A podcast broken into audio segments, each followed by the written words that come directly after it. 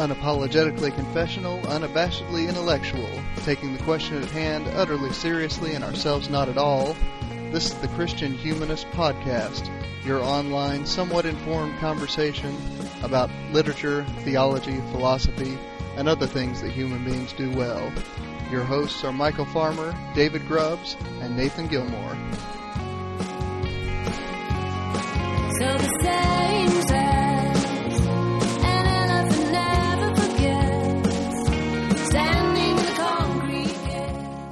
Thanks for downloading this episode of the Christian Humanist Podcast. Uh, I want to welcome all of you who are listening, coming from iTunes or wherever you're linking to us. Uh, I also want to welcome this morning my two co hosts. Uh, first of all, from Athens, Georgia, the original Alabama homeschooling outlaw, Mr. David Grubbs. David, how are you this morning? I'm doing well, Nathan. All right. And broadcasting from Tallahassee, Florida, he plays Fred to our Shaggy and Scooby, Mr. Michael Farmer. How are Hi, you how doing, guys? Michael? And you didn't introduce yourself, Nathan, so I'll introduce you. Uh, that's Nathan uh, Nathan P. Gilmour, as Skype tells me. He's a si- assistant professor of English at Emmanuel College in Franklin Springs, Georgia. Yes, and today, episode five of the Christian Humanist Podcast, we're going to be talking about a moment in really 21st century, you know, Christian thinking. Uh, this conflict between what they call emergent and the new Calvinism, using both of those names, of course, you know, we're going to talk about what they mean later. But first, I want to talk about a little bit of feedback from our podcast. First of all, uh, in our email box at thechristianhumanist at gmail.com, we got a message from Beth Crompton, a very brief and a very cryptic message. Uh, she appre- she expressed appreciation for us, didn't say much more. So, Beth, thank you for your feedback. Also, from the CWC radio show over at Bethel University, they proposed a fascinating idea, and I want to ask them, beg them, beseech them for a rain check. Um, their idea was to take their students, our students, and get everybody watching the same movies at the same time and have a series of podcasts about our students' reactions to certain films. I think that's a fabulous idea. Uh, unfortunately, I'm going to have to plead my own weakness here and say that I am in the middle of finishing my dissertation. I have a nine week old at home. I'm new faculty, and I just don't have the time or the energy right now to do it. What I will ask is can we do this in, say, two or three years when Michael and David are teaching somewhere? Uh, I'm going to throw it back to you, CWC. I think that it's a great idea. If you can wait for us a little bit, I think we can make it happen. Uh, we are still planning, I think, guys, and you can correct me on this if I'm wrong. Uh, we're still planning to do a, a series of our own on films, probably sometime in early 2010. Is that right, David? Yeah, absolutely. All right. Uh, and Michael, I assume that you're all right with it too. Yes. All right, excellent.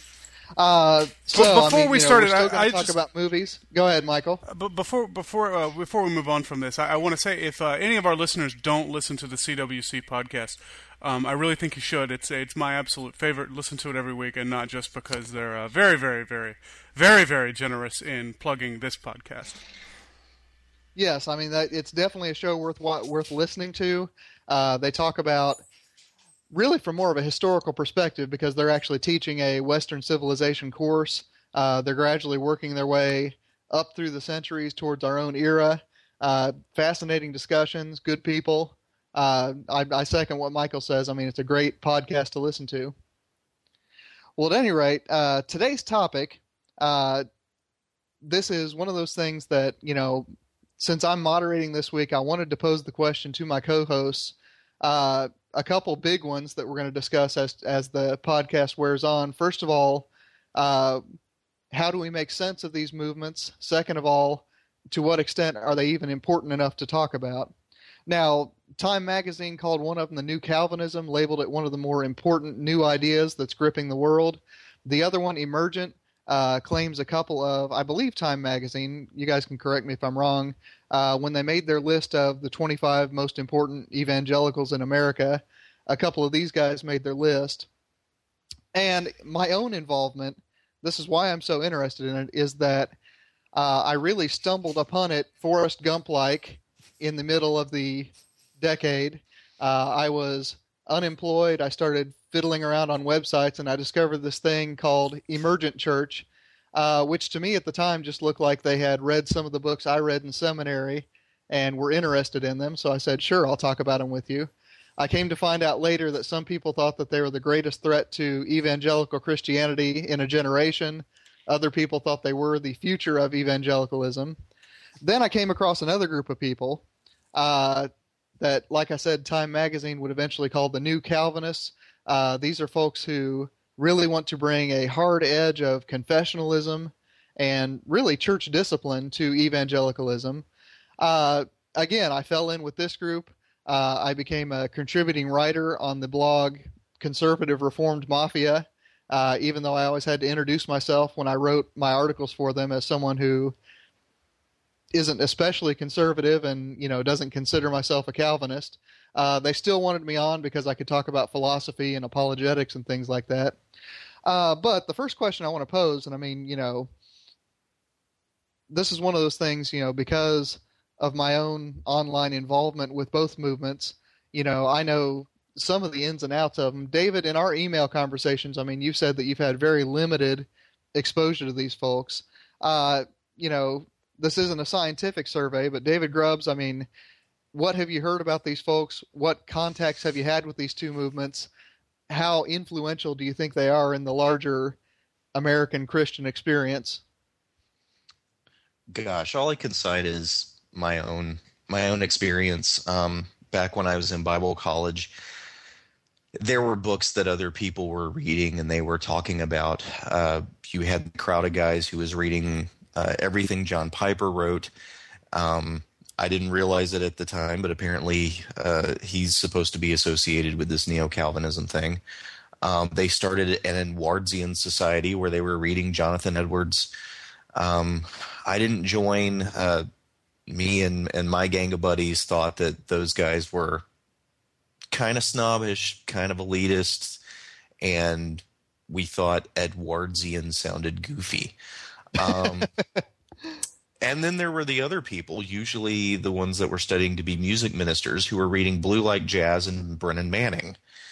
Um, which I read Brennan. Uh, I, I browsed a bit of Brennan Manning and thought he was uh, uncomfortably squishy on a number of things.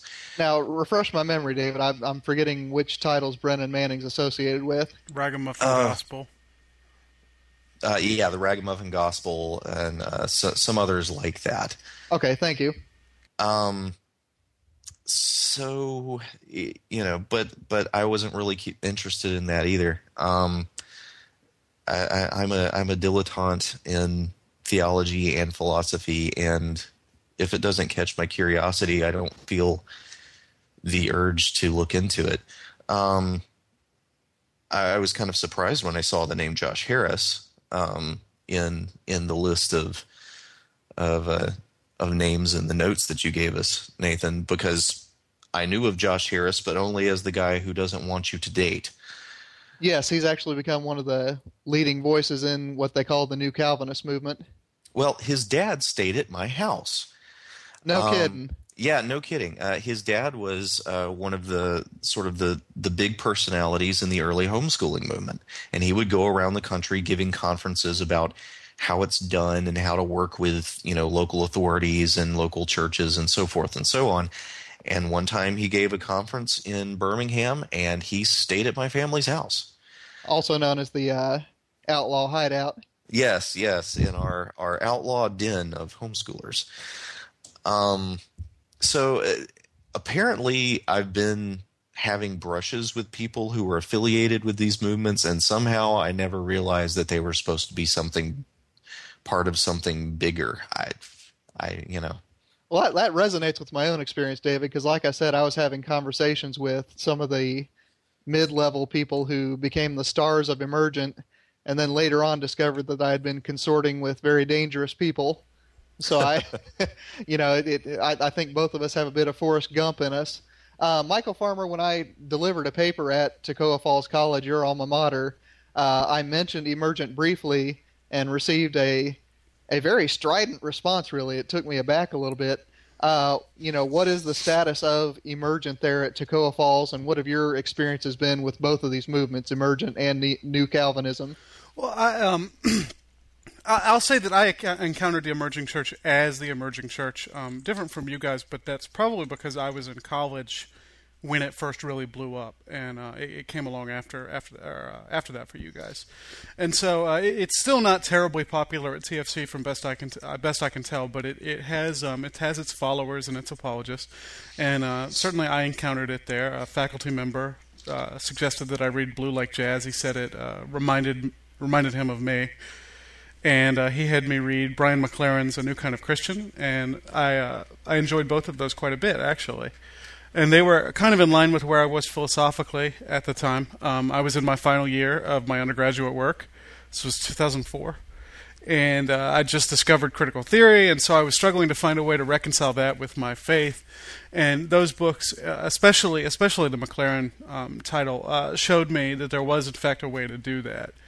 And when I took critical theory in earnest the next year in my master's program, I declared myself uh, outright a postmodern Christian. But at the same time, I never really delved that deep into the actual writings of the emergent church. I was much more interested and troubled uh, by the actual theory that I was reading in class. And I figured that most of the emergent stuff was just watered down and written for a popular audience. Uh, that's probably not true, but I was a haughty master's student, so. Um, well, I think that's true, and I mean, I think that's one of the oddities of intellectual movements that you know, on the one hand, something like postmodern theory has taken off and taken a popular face uh, in the same way that you know Freudian theory did. You know, we've got Alfred Hitchcock, who is sort of the popular face of Freud, uh, in a way that you know, I guess things like classical philology, you know, with the obvious exception, David, of Tolkien's Lord of the Rings novels. Those are philological pop culture. Uh, you know, there isn't a whole lot, and I guess Umberto Eco's Name of the Rose. Okay, we'll get those two out of the way. Well, more semiotics. What now? More semiotics than anything Well, else. yeah, Eco, yes, I, I guess that's true. But at any rate, you know, there wasn't an explosion of philological pop culture the way that there was a Freudian pop culture or postmodern pop culture. Um, so I mean, I guess I'm I'm sorry, Michael. I didn't mean to cut you off, but I mean, No, as far fine. as the new Calvinists go, what have your what's your exposure been to them? oh, I, I- I didn't finish with the emergence. I'm sorry. Oh, my bad, my bad. Uh, so critical theory eventually caused this big fissure in my face and I, uh, faith. And when I came back to the church, I, I ended up rejecting most of critical theory. And at that point, I didn't have much interest in the emergent church in any kind of um, existential way. I wasn't interested in joining it anyway. Um, so I subscribe to a few emergent podcasts, and I try to keep up on the movement. But I don't consider myself in any way emergent or emerging or whatever other classifications they have. Um, as for the neo Calvinists, I don't have that much exposure. Um, I've seen enough Mark Driscoll videos to know that I find him uh, belligerent, offensive, and crass. And uh, even though I'm much closer to his theology than McLaren's, for example, um, I'm sure I'd rather drive across the country with McLaren um, than, than Driscoll. Uh, I, don't, I don't know what that says about either one of them. Um, I, I, you know, I read a little bit of Piper in col- in high in high school rather, and um, of course, jo- Josh Harris kept uh, all the girls at my college from dating anyone, uh, and me in particular. I I was lucky enough to come through college before that whole wave hit. Lucky you. Yeah, he hit the homeschoolers first. I still kind of hate him for that, but that's okay. Well, at any rate, Michael, I you know one of the things that you know I always notice whenever these conversations about emergent and the new Calvinist comes up is that there are certain names that always come up. You know, be they Mark Driscoll, Brian McLaren, John Piper, Tony Jones. Uh, it seems like you know these are movements that are defined by publishing, defined by large multi-site video feed churches. You know, one of the odd things about both of the movements is you know they arise out of a critique of evangelicalism part of which is that evangelicalism evangelicalism pardon me is entirely too caught up in celebrity culture celebrity preachers uh, celebrity authors. I mean what do you make of you know this publishing empire on one on one hand this string of mega church plants on the other side? I mean is the celebrity culture simply inescapable in a television and internet age, or is there something inherent in these movements that leads to this celebrity uh, celebrity culture? I won't try to make it a noun. Um, I, I do think um, I, I do think there's something inherent. I don't think you can have an organized movement that amounts to anything in the 21st century without having some kind of celebrity figurehead. So if it weren't Mark Driscoll and Tony Jones, it, it would be two other people. Um, so I'm trying not to begrudge them the culture of celebrity that's obviously amassed around those movements, um, but I fail at that most of the time. uh, anyway, with the emergence, um, I, I do think you obviously have a theological movement that belongs so much to the multimedia age that their their total embrace of media makes a lot of sense. So I'd be surprised if Tony Jones didn't have a video blog, or if there weren't 800 po- emergent podcasts. Um, and, and the strength of that movement, I think, if we're being honest, lies to some extent in their ability to use those technologies and to have that publishing empire in the case of the emergence, um, both in print and online. Uh, as for the neo Calvinists, the, the video feeds in, in those churches, I was thinking about this because uh, um, it, it is kind of uh, kind of an oddity, but but th- those video feeds seem in line with earlier Calvinist intentions to some extent. Um, we, we've talked about this before. Uh, if Calvinism does in fact reduce the entire Christian experience to an intellectual experience, it makes a lot of sense to have the video feed serving sermons sermons um, to thousands of people at one time. Right? If you're at church just to hear the sermon, it doesn't matter if you're hearing it in the church or on the video feed. And so I, I, I don't know if it's all that different than some of the practice of the early uh, early reformers. You know, Luther and Calvin and the rest of them, they had their sermons printed and distributed to churches all over Europe so that uh, bad pastors could just read these sermons by Calvin and Luther instead of coming up with their own. And that way, you know, the flock is getting um, getting some sort of good sermon. So I, I think I think that's kind of what the video feeds are doing. Um, but I still don't like it and I think it's really different um, in, in, a key way. It's it's really different from from reading somebody else's sermons, and uh, and, and, that that key way is that church isn't just about hearing a sermon, and being a pastor is isn't just about preaching, and so um, I, I'm a little troubled by those video feeds. David, do you have anything to add to that? Uh, two things: one a funny anecdote, and the other kind of a, a historical observation. Um, I went to a conference uh, in my uh, high school days at which Josh Harris was touting his "Don't date anybody" uh, message. This was right. this the was actual back title when that, being "I Kiss Dating Goodbye," right? yeah, the actual Okay. title being "I Kiss Dating Goodbye." And because of that book, I never got the chance to kiss it hello. Yeah, e- exactly. Um, so I'm at this uh, this massive conference in this mega church with like two layers of balconies. It, looks like an opera house, and the place is filled with youth groups. Josh Harris comes on the stage, and at this all right, now he's shaved his head. Okay, he's you know he's he's he's not the young guy that he used to be. But when he came out on stage at that time, he was young, he was 20 something, he was slick. He reminded me a lot of Brandon Lee from, you know, Bruce Lee's son back from some of Oh, his sure, from The Crow. early- yeah, back from some of his his earlier movies when he looked there was actually one that he was the sidekick of Dolph Lundgren. It's a bad movie, but anyway, Josh Harris looked like him in that movie. And when he came out, the girls screamed. And one of my friends, uh, well, first one girl, uh, every, everybody went quiet after the clapping and the screaming. And a girl off in some other balcony across the room screamed, Josh, I love you. And he gave her a shout out. At which point, one of my friends in the youth group did the same thing, and he ignored her. And she was so embarrassed. So, anyway, celebrity culture. Um, the, the irony of a I Kiss Dating Goodbye conference and all the girls screaming the speaker's name. Um, the historical observation is has not Christianity kind of always been a celebrity culture where movements of thought are associated with significant men's names? I mean, we have the church fathers, um, you know, the Protestant reformers, the popes. Um, The bizarre I- I- culture of celebrity around the Desert Fathers. Uh, yeah, there was a there was a cult of celebrity around the Desert Fathers. These were guys who wandered out into the desert, didn't eat a whole lot, prayed, and then died in obscurity. But but writing biographies about these guys was a huge uh, you know cottage industry um, some of the some of the biggest names in uh, the Nicene era well Athanasius for example wrote lives of uh, wrote lives of the desert fathers Sure, sure. Life of Saint Anthony and such. Exactly, and these were men who utterly shunned, you know, society, but but they were made uh, they were made figureheads because I, I think it's it's inescapable. Humans want to see the Word incarnate. People people want to see ideas lived out in lives, and we like to associate faces with creeds.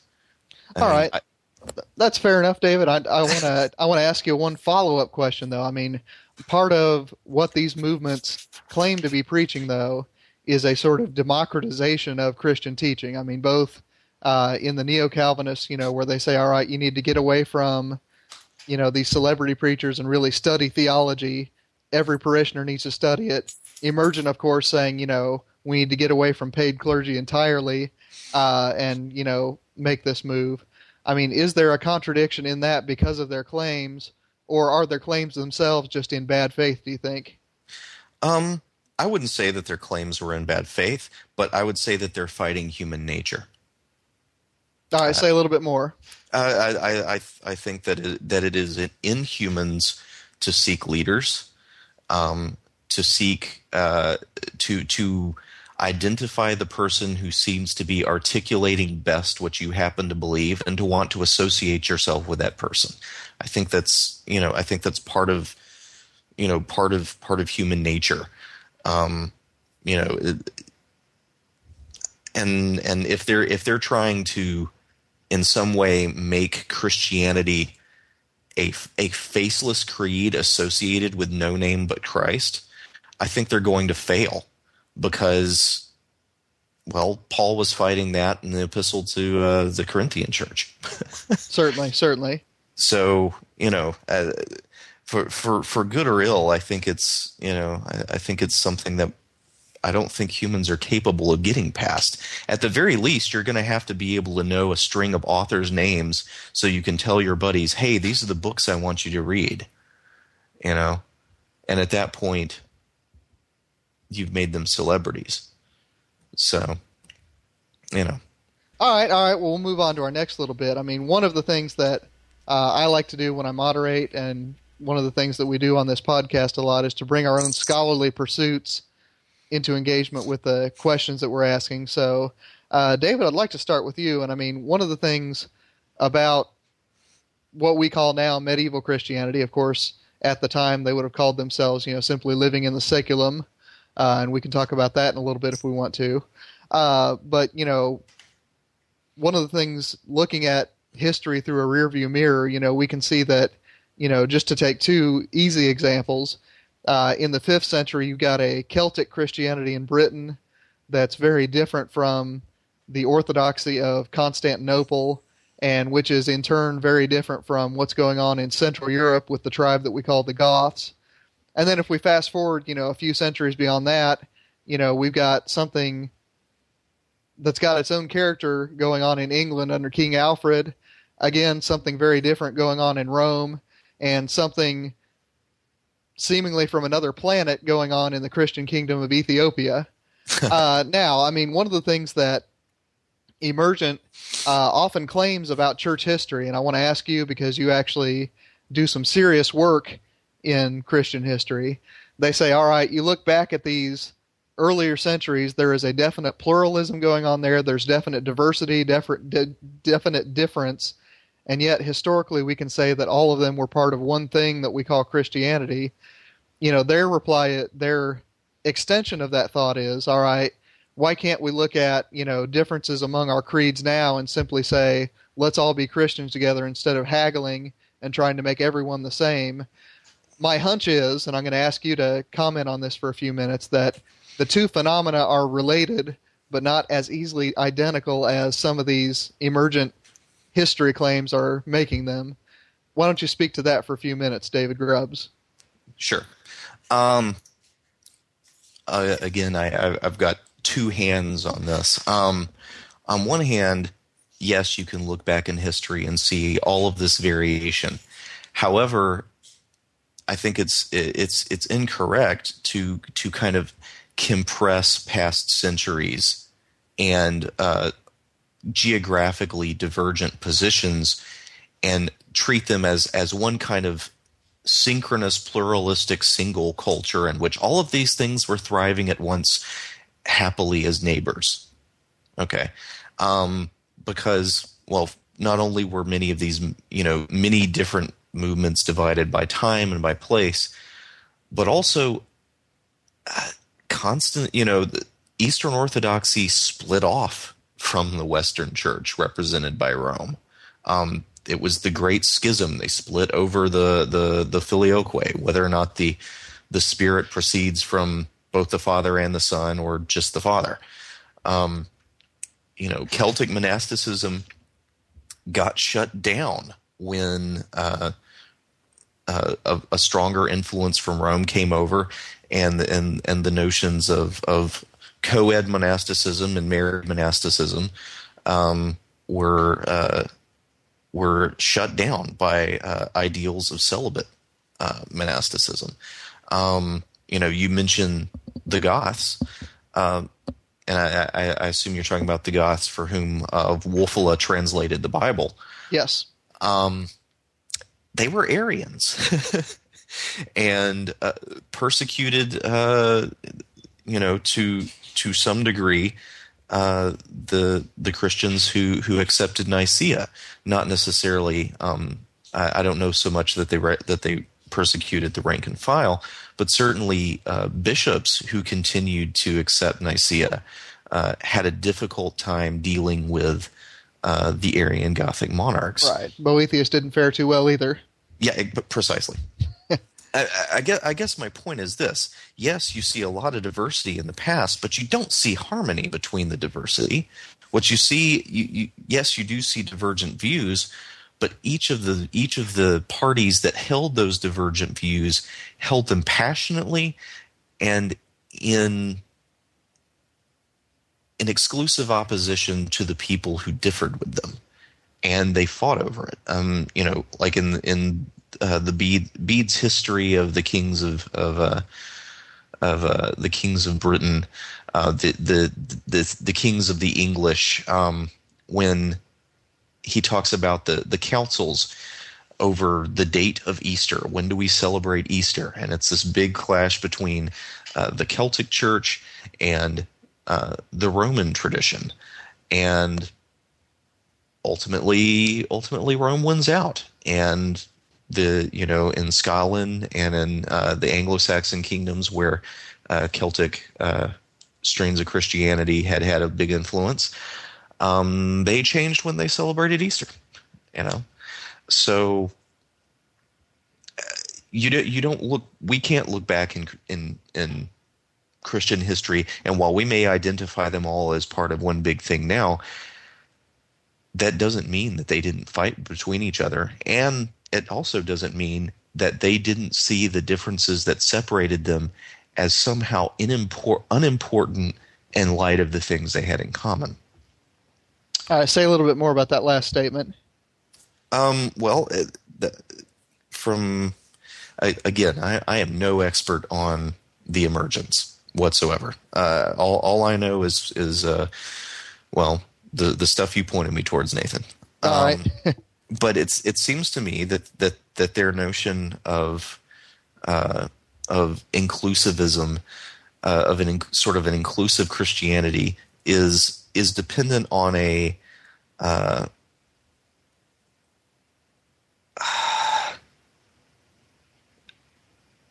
on an unwillingness to to settle for specific theological answers to theological questions but instead a determination to keep those questions open and to continue and to continue discussing them and discussing the different views, but not deciding where you sit.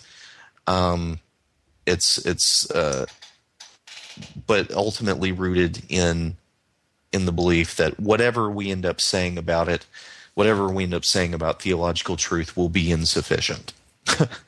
Am I representing it correctly? Uh, I, I would probably adjust that a little bit just to say that you know I certainly that represents part of the emergent spectrum, and you know with both of these movements, we're talking about you know a lot of a lot of people, therefore a lot of different opinions. But I think Right. you are representing a broad enough part of it that you know I think you can go on with your point. Okay, okay. Um, well, all, all I can say in response to that is is that when we look back into church history and we look back at the various controversies, you don't find. I, I, I can't think of anyone who had that attitude, of anyone who thought, you know, we're close. You know, we we Roman style Christians are close enough to these Irish style Christians that we can disagree about when we celebrate Easter, and it's all good. Even Bede, who concedes that you know that the saints of the Irish Church were genuine Christians, were pious men who were models of good conduct, and especially um, models of how to be a good minister. Um, he still said, "Yeah, they were wrong about Easter, and they needed to change." so, you know, um, uh, again, uh, something that I've gathered is that uh, emergence uh, focus on the life that you live, that you that you live like Christ, uh, that you minister like Christ, and that's what Bede commented on. That these that these Irish uh, these Irish saints, these Irish bishops, that they did that, but he still thinks that they need to adjust the date of when they celebrate Easter. So, you know, uh, uh, I, I guess I guess that's the biggest the biggest point I can make there. So, so if I can summarize you and you know probably get you wrong, let me know if I do. Sure. You know what you would say is you know the prime difference is that they would still confess that the church is uh, one holy Catholic and apostolic, uh, and that that might even include those who disagree. But they would say that it is a far more important matter to resolve those disagreements right now, rather than to leave them open for further discussion. Yes. Okay, fair enough. Fair enough. Well, on the other hand, you have uh, the sic et non tradition in in the scholastics, um, which, if I'm going to point to something in, uh, especially the Middle Ages, that looks more like uh, the the attitude that that uh, I, have seemed to see uh, in in the stuff that you gave me about the emergence, um, the the yes and no tradition, the on one hand, on the other hand tradition of of discussing uh, the the father's commentary on on scriptures and of just sort of arguing the different views. Um, that I think might be seen as uh, analogous, but even so, uh, being a medieval theologian was not a safe thing. You couldn't just sort of sit in your academy and safely debate any idea without it uh, coming back to bite you. Oh, sure, sure. And you know, again, how you know, just ask yourself, how did Abelard fare? And Exactly. obviously, he had other baggage too. But uh, Or didn't. uh, yeah, I was going to say less, less at the end than at the beginning. But we won't go any further than that euphemism, David. Thank you. We, we need to You're keep our. G rating here. Um, now, bef- before we sink into that well of depravity, I want to turn over to Michael Farmer and ask, uh, you know, turning our attention over to the New Calvinist movement. You know, Michael, one of your areas of study is ex- existentialist philosophy. Uh, I know that you know one of the strong emphases of existentialism is that you know the shape of human nature is I won't say is because I mean that's a bad existentialist word rises out of the actual concrete existence with other people uh, that people live out. In other words, uh, you know, to use the catchphrase or the summation, existence precedes essence. Is that right? Yeah. Am I, I'm getting it basically right. Um, you know, in existentialist categor- categories, I mean, one of the interesting things about the new Calvinist movement is, you know, this strong devotion to and even sometimes a theological. Well, I don't, I don't even know how to express the relationship between, you know, some of the most vocal new Calvinists and their pastors. You know, I mean, when people talk about Mark Driscoll, who are a part of that Mars Hill Church, I mean, they talk about him, you know, as someone who really is an authority figure that's in a way that's unusual for Protestants. I mean, you know, using some tools of existentialist philosophy, and you can run with this any direction you want. I mean, you know, what's going on with human nature, human existence uh, in the circles of the New Calvinism? Well, actually, what I'd what I'd like to talk about, and it's it's um, related, but not exactly what you asked. All right, go ahead. Sure. um, instead of that question, I'd like to answer another question. I I, I want to talk about the relationship to uh, history, which is kind of kind of the same thing. Oh, Um, sure. It's one of Heidegger's big questions at the end of Being and Time. So That's right. And I think the neo Calvinists definitely, definitely see themselves as recreating the roles of the 17th century. Um, the neo Calvinists I've encountered are, are super into the Puritans, and that's a fine group of people to be into as long as you recognize that our historical situation is drastically different than the Puritan historical situation. And I think to some extent, and, and maybe this comes from that love for the Puritans. I think the neo Calvinists are upset about the wrong things. I, I think they end up defending Calvinism instead of historic Christianity. And I think Calvinism, if I think Calvinism is one of the better manifestations and translations of that Christian message, I certainly don't think it is the manifestation. So I, I think in identifying themselves so strongly with 17th century Puritans, um, they're doing themselves a kind of existential disservice. They're they're not recognizing their own concrete historical existence. Um, which is not to say I think the emergent people are any better, because I think what you get there instead is a free for all ecumeni- ecumenicism, ec- ecumenism, don't- I ecumenism, yeah. ecumen, uh, whatever. I can't say that word. They're uh, free for all, all right. ecumenical. so, um, th- if the neo Calvinists are going around saying the differences between our confessions are the most important thing there is, the emergent church um, says they don't matter very much at all. And so, I guess what I'm saying is that neither group has a proper view of history as Heidegger might define it. Um, the neo Calvinists ignore the extent to which the individual doesn't fit into these broad categories, and the emergent church seems to ignore the extent to which we are our history and we are our confessions. And the one side takes the denominational confessions too seriously, but the other one doesn't take them seriously enough. All right, you know, wh- one of the things, and I want to, you know, get back to our general discussion here now that we've gotten out of our specialties for a minute. Uh, one assumption that, you know, keeps this group of friends and this podcast going is that, you know, even though uh, we have significant differences uh, that I think our listeners heard played out last week, certainly, uh, that we still have something in common uh, that's adequate to sustain a distinctively Christian friendship. All right. Uh, and you know, I'd, I'd like to think that's the case. I hope that you two, you know, agree that, and you don't grumble about me when we hang up the Skype call. You're a stepping Uh, stone for me, Nathan. Well, that, that's all right. Uh, but you know, one of the accusations that's laid at the feet of both of these groups, and I want to talk a little bit about how it, you know, takes shape in both because it's less obvious in one case, is that they define themselves to a great extent by how many Christians they can reject.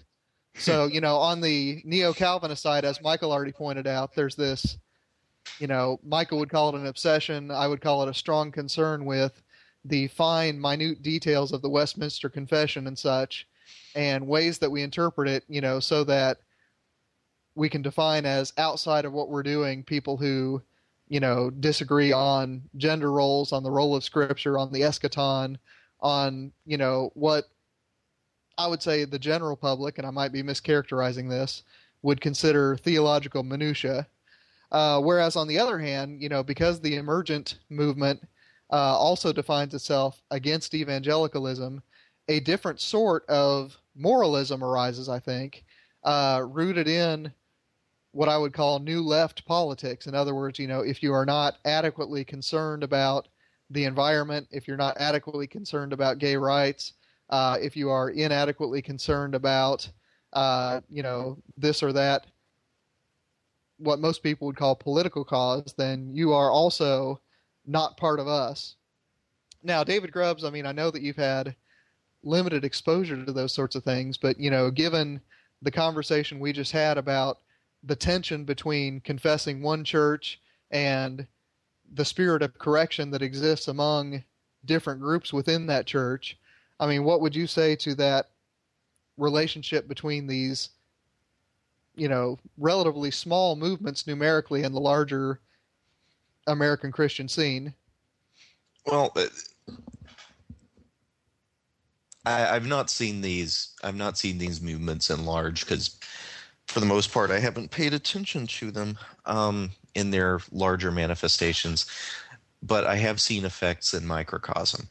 Um, the uh, the first uh, in in relation to neo Calvinism back in uh, I, I've seen that. I saw that back in back in uh, Bible college when all the guys that were reading John Piper and Jonathan Edwards kind of set up their little club, you know, and they were they were kind of off doing their own thing, and they it was not a very big college. I mean, we're talking about it topped 200 people in my sophomore year. Okay, we're talking a very very small social circle. I was going to say this got to be a small club. Holy Yeah. cow! You had 200 people at your college, David. I thought TFC was small. Uh, yeah, it was little. Um, most high schools are bigger than the place where I went to college. Um, there's maybe a dozen guys, but they were a dozen senior guys, and they were a dozen senior guys who who occupied important positions in student body organizations, and also simply by the fact that they were senior guys, they occupied an important position in the school. Um, they were the guys who spoke out most in classes on on uh, you know on, in the theology classes and such, and they kind of sat at their own table and they talked about their you know they talked about their books in the in in this very kind of uh, exclusive way, and and I resented that. So I guess I I still resent I still resent that attitude. Um, on the other hand, uh, you know, I, I was uh, I mentioned this to to Michael earlier, and I need to be careful. Um, but I've also uh, experienced some uh, an encounter with the emergence as well, um, but within uh, a little closer to home, uh, someone that I knew grew up with, in fact, um, began reading. Uh, I think it was I think it was Blue Like Jazz, or I believe that was the book. Um, became enamored of the idea of of of a of a nice, you know, laid back church where people did art, and moved out west, got involved with a church that did that, and ended up. Uh, I think what was not prepared for the uh, for the the philosophical underpinnings of what informed that movement, and uh, now is a, a self-proclaimed agnostic. um, you know, uh, and as best I understand it, the uh, the openness that the emergents have toward uh, toward certain lifestyles led to the embracing of lifestyles, and once and once in those lifestyles, um, the church didn't seem so compelling anymore. So, you know, and you know, again, I, I- I don't want to say too much because this is this is close, and it still um, it still bothers the circle that I'm in. Um, but uh, I, I have a hard time talking about the emergence without without being angry, without without feeling like they're not fully aware of what they're doing. I, you know, that that some maybe some people can handle what what they what they believe their approach to life and not slip off the edge. But I wouldn't, you know, I wouldn't raise teenagers on it. anyway, All right, Michael, how about your experiences with you know this exclusionary character of both of these movements? I mean, have you seen that played out, or is that something that Yeah, absolutely, absolutely, I have, and and like you said, the neo Calvinists reject other Christians on the basis of creeds. Um, and and one way of looking at this is to look at how they treat people in the PCUSA, the Presbyterian Church United States of America. Um, I, I'm a member of that. Um, there's a podcast uh, you and I both listen to called Christ the Center. They're uh, kind of vaguely neo-Calvinist, wouldn't you say? Would they may just be Calvinist? I don't know. I, I, I think I'd call them neo-Calvinists. Go Okay. ahead. Well, I agree with probably 95% of what they say about doctrinal issues. Uh, I, I agree with them. And yet, they're really, really fond of taking little swipes at the PCUSA as though it were this denomination composed of bold and offensive heretics. And I, I, that's been fairly typical in my experience with the, uh, with the neo Calvinists. If you, if you differ from them even a little bit, you're on the outside. Um, but since the emergent church isn't big on creeds, I'm with you. Uh, they exclude people based not just on politics, but on kind of a relative degree of hipness, um, which would be defined by, you know, the, the postmodern theologians and philosophers you've read, the novelists you like, the music you listen to, uh, your politics, so forth. My experiences Well, with whether emer- or not you use a Mac. that's right. 'cause it- my experiences with them have been such that anything a stereotypical non-Christian hipster would enjoy, um, green politics or microbrew beer or indie rock or you know Apple, um, that those things show up in the emergent church with this thin veneer of Christianity added onto them, and I think that's inexcusable. It, it- it's ridiculous. Uh, all those things are fine. I I uh, I, I like indie rock. I I'm we're recording this on an Apple. Um, I've been known to have a microbrew beer, although don't tell any Christian colleges I apply to. Um, those things are fine, but I, I, I think this exclusion based on hipness is bad, and I think it's importantly bad um, for a couple reasons. Um, number one, I don't want church to be somewhere I have to try to feel cool at, because I don't ever feel cool and yeah, uh, and number two, I don't want my pastor to be cool. You get uh, one of the phenomena uh, phenomena of the emergent church is the cool pastor. Brian McLaren's kind of a classic example. This guy's in his fifties and he's super super cool. My my wife met him and she was intimidated. He was so cool. I, I don't like that. I I, I, want uh. I, I want my pastor to have moved beyond the need to be up with trends in popular culture. I, Michael, I think that we can make this our second ex cathedra pronouncement uh, as Christian humanists. I, can we all agree that pastors should not be cool? Yes. Michael, we need a we need a unanimous pronouncement. I, I- I said it to begin with. I didn't figure I had to assent to it. But yes, all right, all right. So, I, so Down with makes cool ex pastors. cathedra pronouncements. One, you can't say that God doesn't want me to date you. Two, pastors should not be cool. All right, Michael. Sorry, I I just wanted to get that in there before you continued. Uh, Yeah, and my third objection to the exclusionary hipness is that I think that emphasis is going to keep older people out of church. And I am not at all interested in attending a church made up of completely of people under 40, as uh, 99% of emergent churches seem to be. If older Right. and more experienced people can't buy into your movement, in my opinion anyway, your movement isn't worth that much.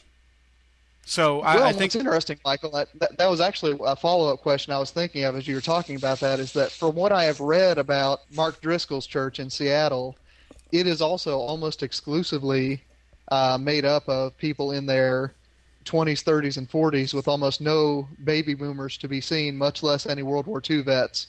Uh, I mean, you know, I'll I'll kick that back to you, Michael, and then David, you can jump in if you want. I mean, again, do you think that this is uh, simply symptomatic of a broader cultural movement that segregates ages, or do you think that there's something intrinsic in these movements that gears them towards those who are Generation X and younger?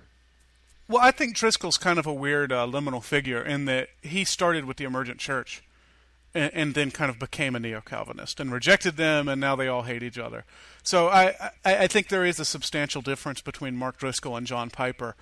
Uh, Pi- Piper's never been part of been part of that cult of the young movement, best I know. Um, and certainly the uh, Christ the Center guys or any other um, neo-Calvinist podcast you want to name, they're probably not part of it. So I, I think I think Driscoll's um, youthism, if you want to call it that, comes from probably his association with the emergent church more than his association with neo Calvinism. All right, fair enough. I mean, David, what do you think about this? I mean, exclusion of those who are older than 40. That's not really old. I mean, I'm 32 now. I 50 is looking younger and younger as I keep going. Well, I, think one of the well, the, this this goes back to um, the, their their embrace of of, of postmodernity. Um, I mean, one, one of the one of the insights of postmodernity is the recognition that uh, how much of our thinking is localized in place and time and culture, right?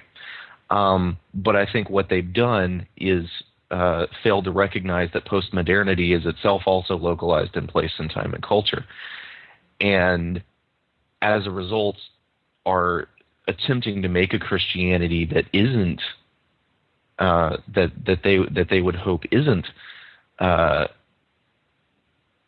so uh, so limited in those ways, but in fact really is to a very very great degree, um, and you see that generationally. Um, but personally, and, and I've talked to my wife about this. We we have we have two well, we have more standards for which churches we attend, but one of them is uh, do I see significant amounts of gray, and do I see infants? Uh, Yes. uh, we see Keep that we, we think that we think that there's something significantly wrong about what is wrong what is going on in the congregation if there are no if there are no older people if there are no elderly um, people my parents age people my grandparents age great grandparents age and what is wrong if there are no teenagers no children no infants um, because we think uh, you know a, a congregation needs to be uh, needs to be open to people at all phases of life.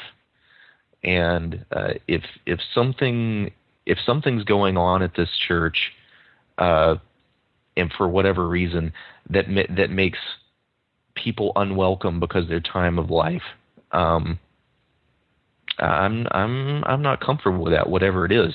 And so as a result um, the emergence make me uncomfortable for that reason um, I, I, you know I, I don't want to have to keep up with their hipness and I want to still be welcome when I'm 60 Absolutely, I, I am your amen corner here, Grubbs. I, you know, I, and in fact, I would, you know, just because I tend to do this, I would take it a step further and say that, you know, age segregation is probably the fashionable segregation of our era.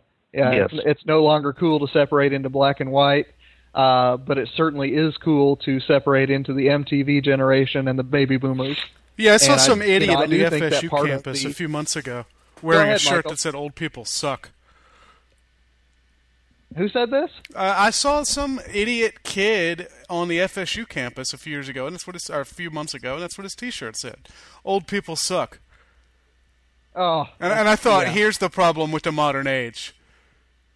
Oh, Yeah. sure, and I, and I mean, I think that part of the church's witness in this age, you know, has to be that, you know, in Christ there is no Jew or Gentile, slave or free, male or female, no old or young, uh, and you know, I think that that really stands to be one of our most powerful statements as Christians in this world. And yeah, I mean, I you know, I agree with both of you that both on the hipness level and on the age level, you know, this is probably well, and I mean, I've I've told folks, you know, who have asked me, you know, okay, Nate, why are you still in the institutional church, the IC, which is what the emergents like to call where I go on Sunday mornings. And you know, my answer always is, all right, you know, show me the emergent church with a whole mess of 60-year-olds and you know, maybe I'll jump in with them. Mm-hmm. All right, well, you know, we are coming up on the 1 hour mark, so I want to ask one more question. Uh, I like to do a little lightning round here at the end. Uh, so going around the horn here, uh, I want each of you to take your best guess as to what the future of these two movements might be. Are we looking at something that's like the Lutherans or the Calvinists that's going to last 500 years? Uh, are we looking at something more like the Shakers or the Rosicrucians that we're going to talk about as a historical oddity? David, am I shorting the Rosicrucians here? You can answer that when it's your turn. But first, Michael Farmer, one minute, your per- your prediction. All right, I thought about this for a long time when I was uh, trying to write down my answer to this question, and I, I think what we're what we're really looking at is the kind of thing we saw at the end of World War One, which is the liberal pieties had died, and people had lost their faith in mankind, and so right now we're also seeing this slow death of mainline to liberal Protestant churches, and people have been proclaiming the uh, forthcoming evangelical collapse. I think that's the internet monks. Um, That is phrase. indeed. Okay, so what happened right after World War One is that you had these two theological movements, and I know you actually had about 500 theological movements, but I'm just going to talk about two of them. Um, you had on the one hand, you had the, the neo-Orthodox theologians, you had Karl Barth and Emil Brunner, and they took the lessons of the 19th century seriously, but they rejected almost all of the theological liberalism from it. And then on the other, you had the neoliberals like Paul Tillich, who accepted um, much more of that liberalism, but still critiqued it um, in certain ways. So I've, I think what we've got is we've got the um, neo-Calvinists, and they're more orthodox than the neo-orthodox, but they have this similar aura of conservative rebellion. And then you have the emergents, who are strikingly like Tillich in some portions of their theology. And I think it's instructive that you have very few people today who would call themselves either neo-orthodox or neoliberal. And uh, for those of you who know me, yes, I sometimes call myself neo-orthodox, but I'm an old-fashioned guy. True enough. David so- Grubbs, you've got one minute. Predict for us. my prediction is uh, going back to our previous point about age segregation if your movement is not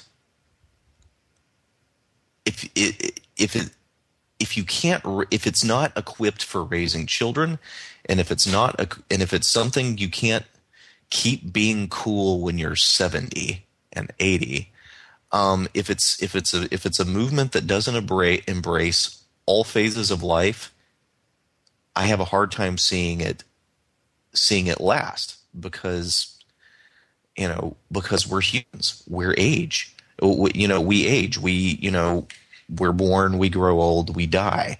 Um there there's something in you know in listening to what you guys have said and in what in what I've read that uh, that that being emergent seems very connected to a particular attitude of life that is uh, difficult to sustain throughout life.